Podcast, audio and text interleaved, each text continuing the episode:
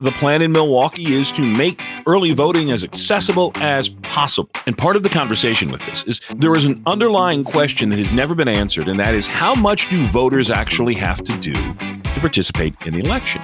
Welcome to Wisconsin in Focus. I'm Cole McNeely, General Manager of America's Talking Network. If you have not already, we ask that you hit that subscribe button wherever you listen to this podcast so you don't miss any episodes of Wisconsin in Focus.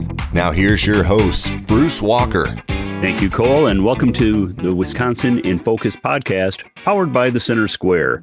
I'm Bruce Walker, Midwest Regional Editor of The Center Square Newswire Service. Wisconsin in Focus is a production of America's Talking Network. You can find all of The Center Square's great podcasts at americas talking dot com. That's americas talking dot com. We're recording this podcast on Thursday, May twenty-sixth. We're almost done with the month, and I'm talking to Ben Yount, who you may know from the movie with the great Michael Jackson theme song, but we all know and love as the Center Square's Wisconsin correspondent. Hello, Ben. The movie with the Michael Jackson theme song? Ben, you're always running here and there. It was the sequel to Willard. Yeah. Yeah. Yeah. And yeah. Uh, where where your nightmares end, Willard begins, with Bruce Davison and Ernest Borgnine. I, I, I've I've I've heard of Ernest Borgnine. I I can't uh, can't really see uh, any of his movies. I just I, I can't remember ever seeing one. But uh, but no, we can go with that. Sure. That that that'll be the reference to start the podcast. Well, there you go. I mean, uh, Ernest Borgnine ends up uh, being devoured by a herd of trained rats.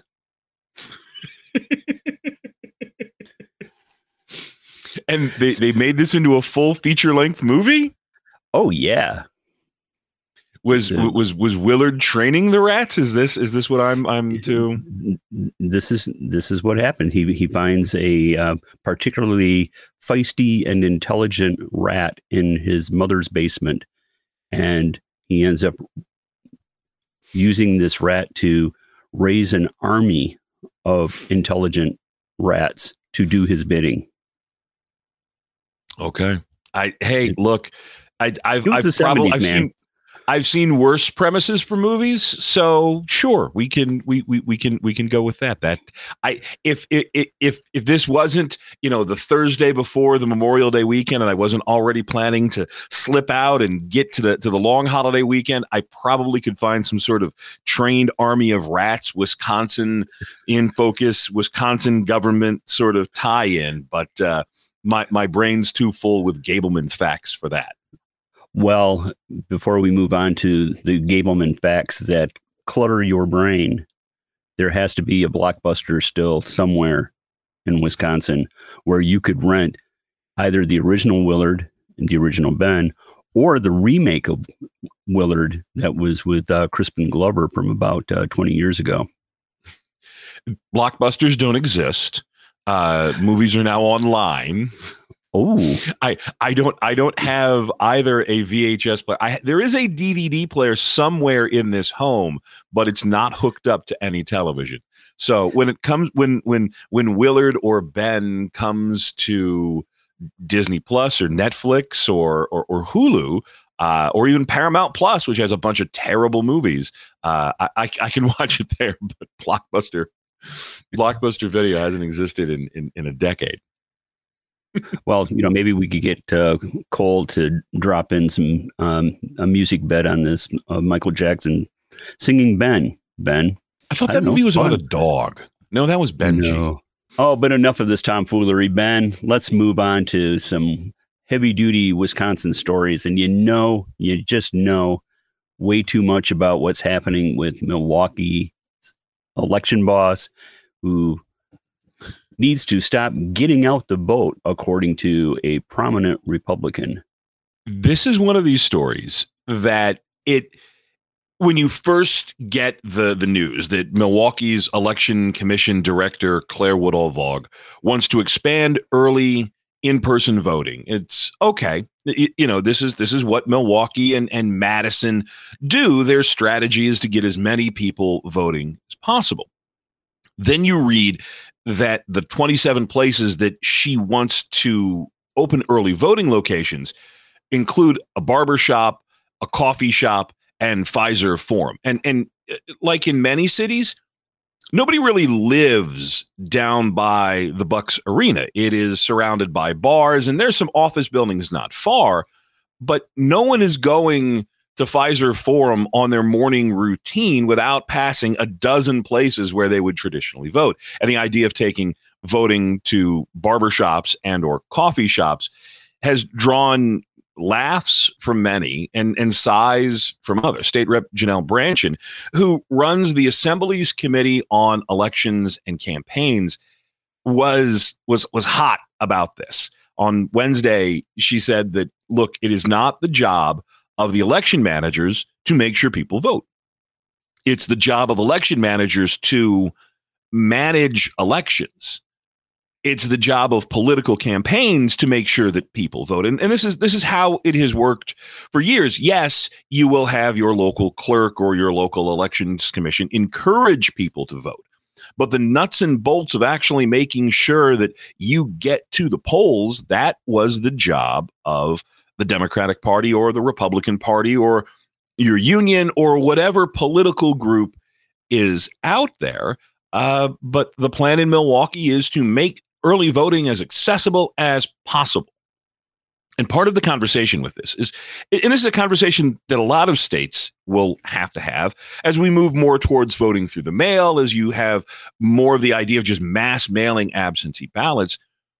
There is an underlying question that has never been answered, and that is, how much do voters actually have to do to participate in the election?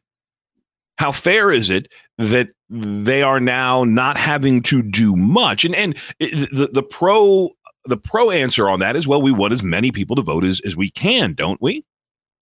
There's nothing wrong with making it as easy for people to vote as they possibly can. I've I've heard people suggest, you know, voting over your phone, some somehow, uh, you know, like American Idol, call you one eight hundred vote for for this person, one eight hundred vote five for that person. But every time you take a step away from the in-person at the poll on election day, you open up a bunch of questions. Woodall Vogt says her plan to go down to the barber shop or to go to this coffee shop or to go to Pfizer, well, these wouldn't be permanent spots. These would be pop-up early voting spots. So now all of a sudden you're looking at a situation where there's early voting here today and early voting there tomorrow. We got to have staff come here and then go there. And what happens to the ballots? And what happens if somebody shows up with their ballot at the barbershop the day after there was early voting at the barbershop? Do the barbershop employees tell that guy, hey, sorry, don't drop that here. Nope, you got to go ten blocks over, other side of town to, to vote. And these are the election integrity, election security questions that Janelle Brandtjen has been asking for the better part of two years now. And she still doesn't have the answer.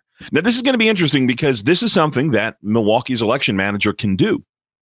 There is no way that the state can step in and override Milwaukee's election plan. There's nothing that requires state permission here. And we're in May, the end of May. The primary is in August. The November election is, well, in November. So this is going to happen. And, and this is going to be yet one more problem that Republican lawmakers in Madison are going to have to solve when they come back next year. And if they have a Republican governor, they will probably solve this one as well and tighten up the rules for where early voting can be.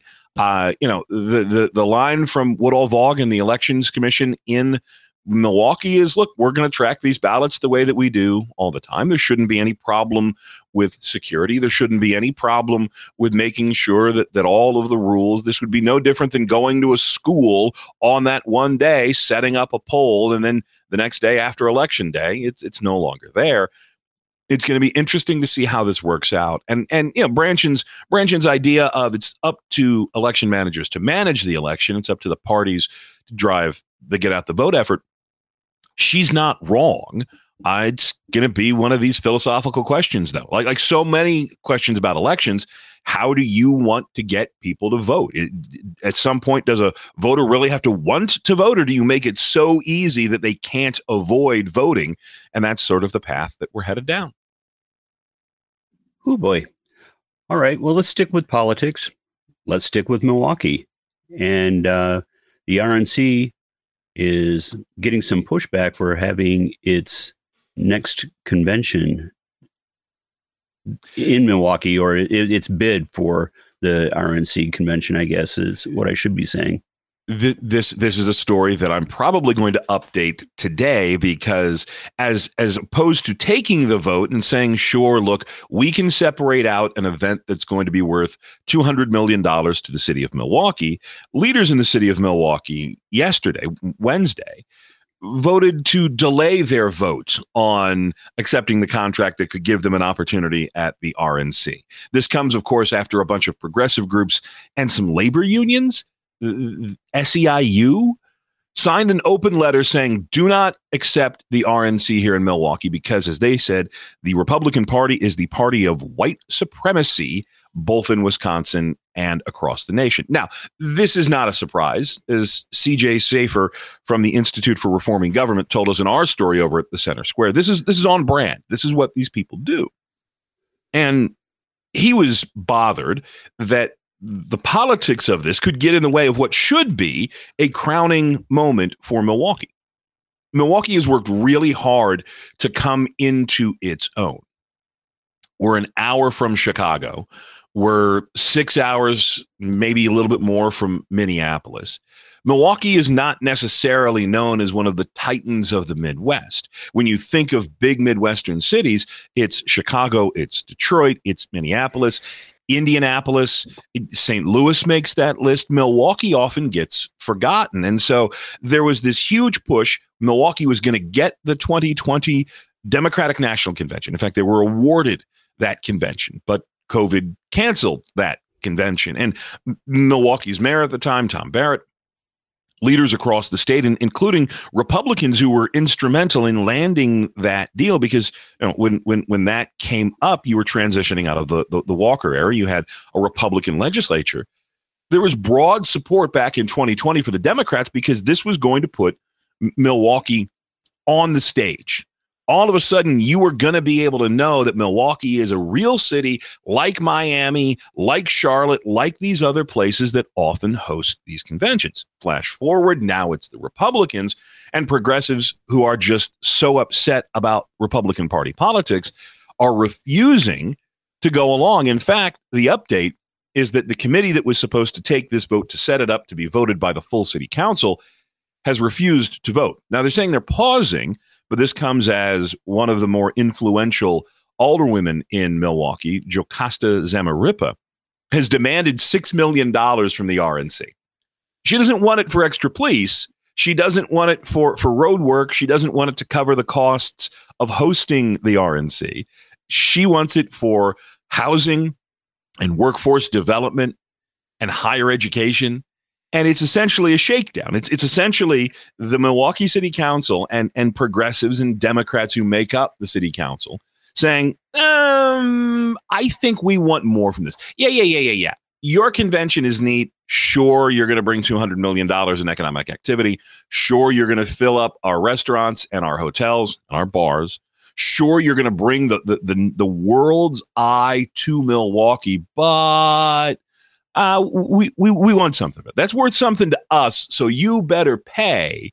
And as you would expect, this is not how convention planning works. And so if Republicans don't get an answer from Milwaukee by the end of next week, they're just going to walk away. And Nashville, which is a city on the rise, all of a sudden becomes the home of the twenty twenty-four Republican National Convention. And Milwaukee gets nothing. And I guess the progressives who don't want the uh, who don't want the convention to come to Milwaukee will then be happy.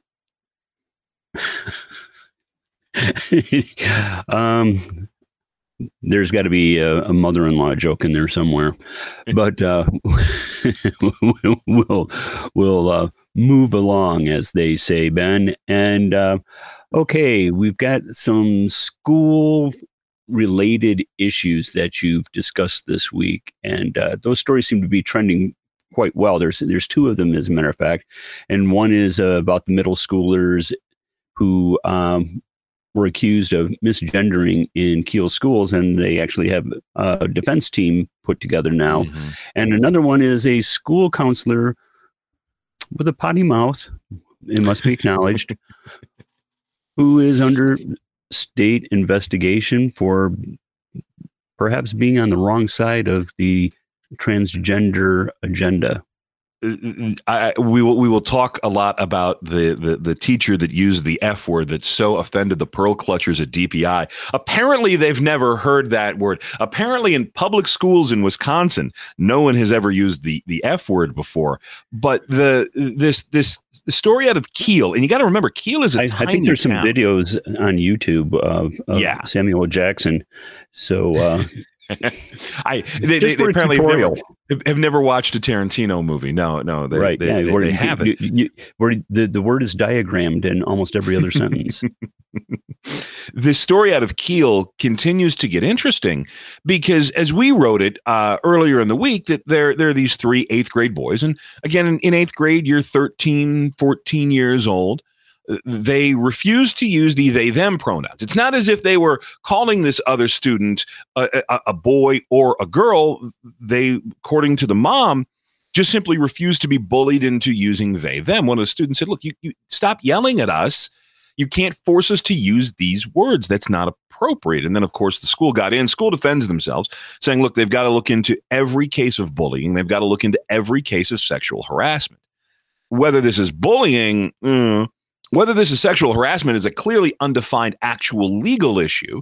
The school district says Title nine, which was, ironically enough, created to protect women in women's sports, to make sure that, you know, women's sports got at least some kind of parity on the men's side. Uh, they're now saying Title nine protects people for their sexual identity, people for their gender.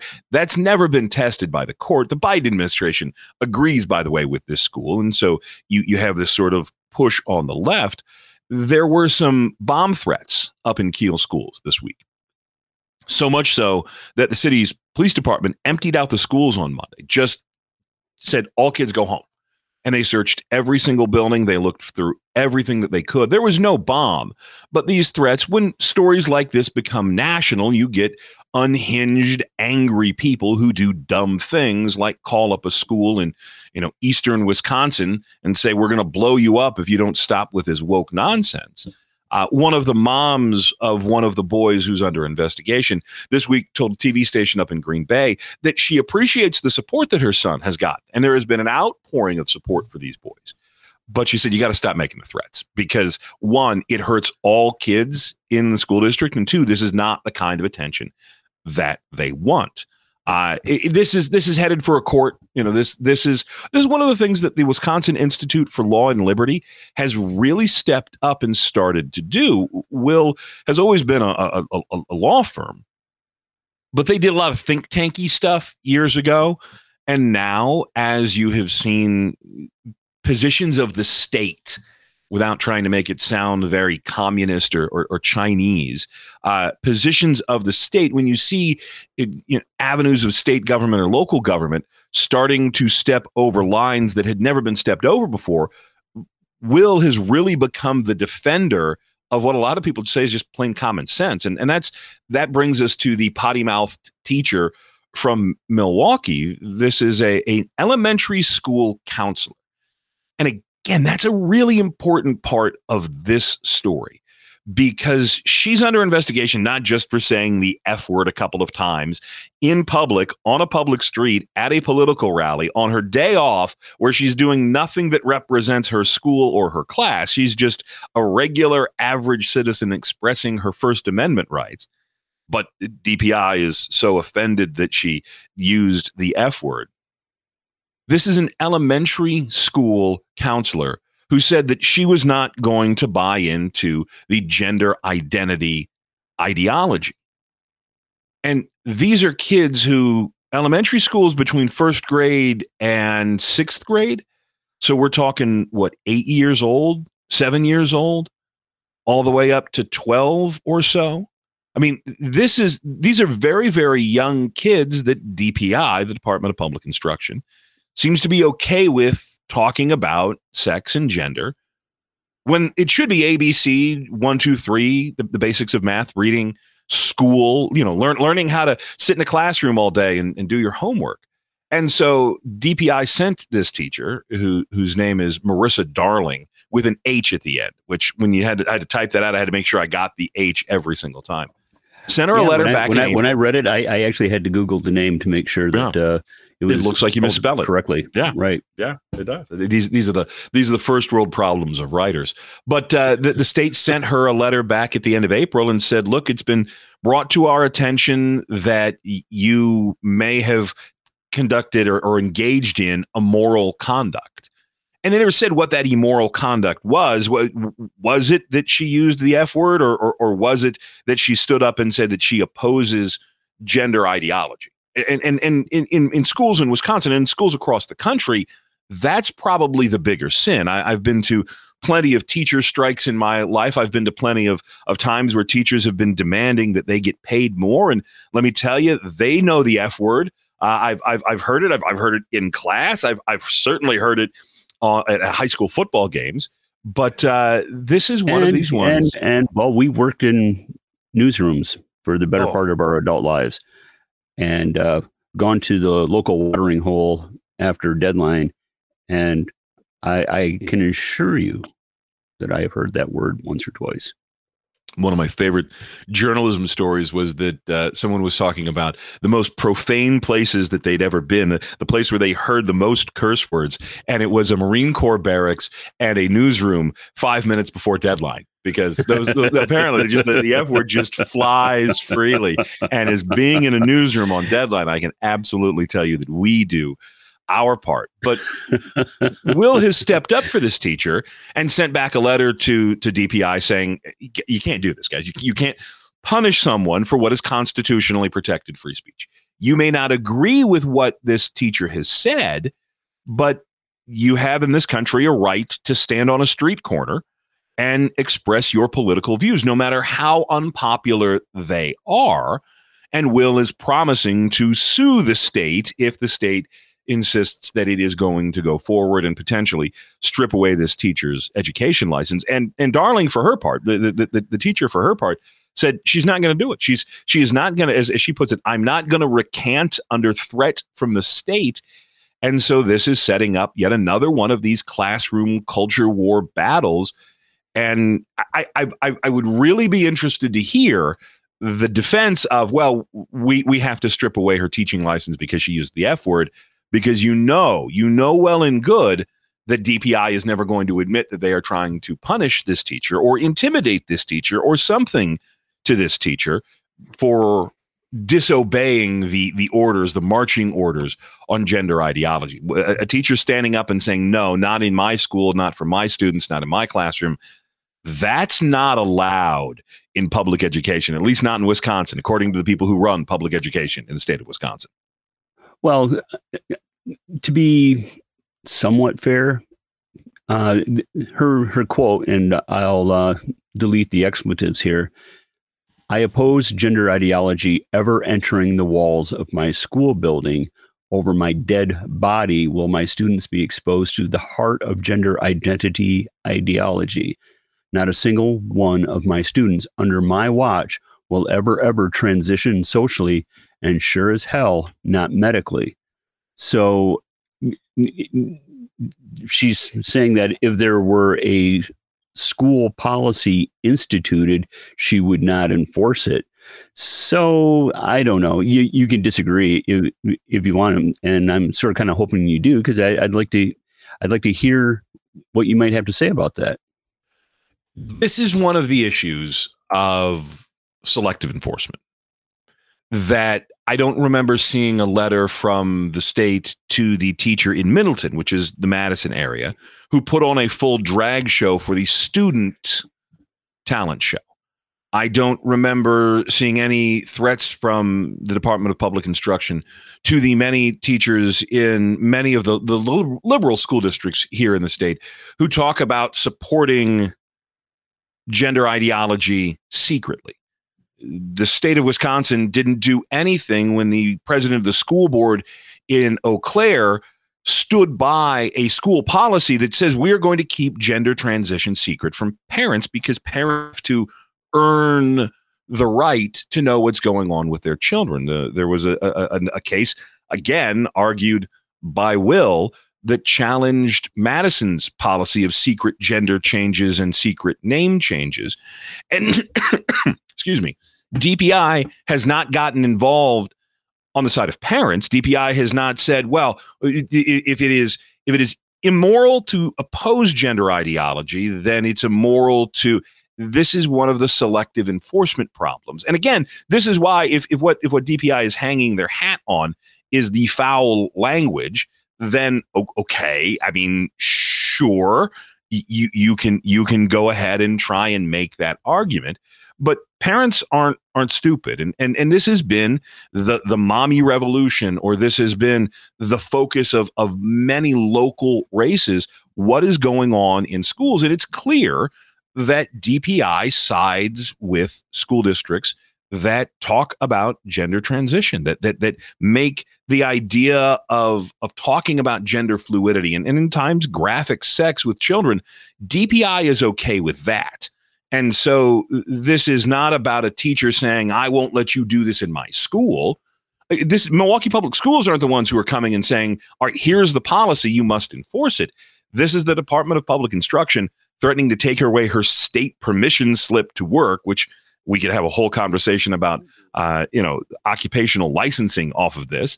But, you know, this is this is clearly D P I taking sides in the conversation over gender and school and sex and teachers and lesson plans. And D P I is clearly siding against people who oppose the, the gender ideology that has become now a focal point of education. We're not talking about state report cards, Bruce. We're not talking about test scores. We're not talking about graduation rates. It is time to graduate here in Wisconsin. And we're not talking about graduation rates. We're talking about whether or not teachers. And again, this is an elementary school counselor who is saying that she's not going to let a fourth grader decide that she wants to have puberty blockers or go get some sort of life-altering surgery as a child. You know, saying that out loud now means that the state of Wisconsin is going to come and investigate you. Fair enough. I believe that's about all the time we have for today. For this episode of Wisconsin in Focus, I'd like to thank Ben Yount for all of his news insights. You can read all of the Center Square stories at the center square dot com. That's the center square dot com. And you can listen to all Center Square podcasts at americas talking dot com. americas talking dot com. I'm Bruce Walker, Midwest Regional Editor for the Center Square, Ben, the Attack Rat, and I will be back next week.